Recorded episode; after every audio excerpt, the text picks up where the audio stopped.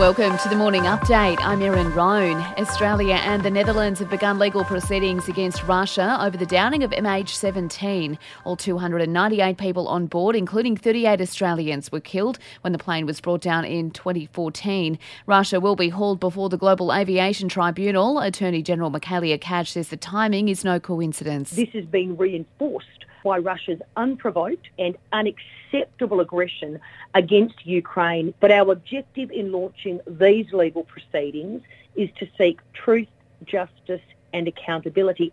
Peace talks between Russia and Ukraine have been paused, with officials to reconvene tomorrow. The Russian shelling of the capital, Kiev, continues, with several people killed when a missile struck an apartment building there. It's estimated Russia has fired more than 900 missiles at Ukraine since the invasion began.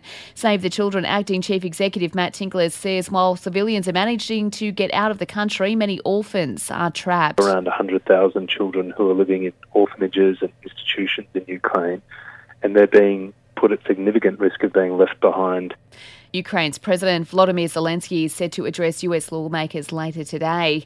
The Victorian government has announced a two year trial of a sick pay guarantee scheme for casual and contract workers. It will provide up to five days carers and sick leave for workers in hospitality, retail, security, aged and disability care. Amanda Threlfall from the Victorian Trades Hall Council says it is a great idea. During the pandemic, we've seen the devastating effects of insecure work. We've seen workers who don't have access access to sick or carers leave, staying home when sick, okay. not earning wages and missing out on yeah. shifts. The Victorian Government will fund the trial, then the cost will be covered by a levy on employers. Qantas has signed a new contract to use sustainable aviation fuel in a bid to further lower its emissions. 8 million litres of low carbon fuel will be sourced from California every year. It releases up to 80% less carbon compared to kerosene based fuel. In sport, Australia leads Pakistan by 489 runs heading into day four of the second test in Karachi. They will resume their second innings on 1 for 81 after bowling Pakistan out for 100. 148.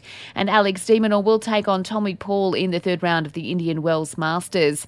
For even more sports news, make sure you check out the Sports Update. You'll find it wherever you're listening to this show.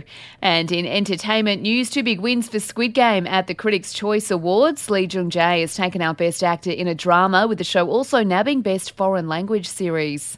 And that's the latest from the Nova Podcasts team. We'll see you this afternoon for another episode of The Update.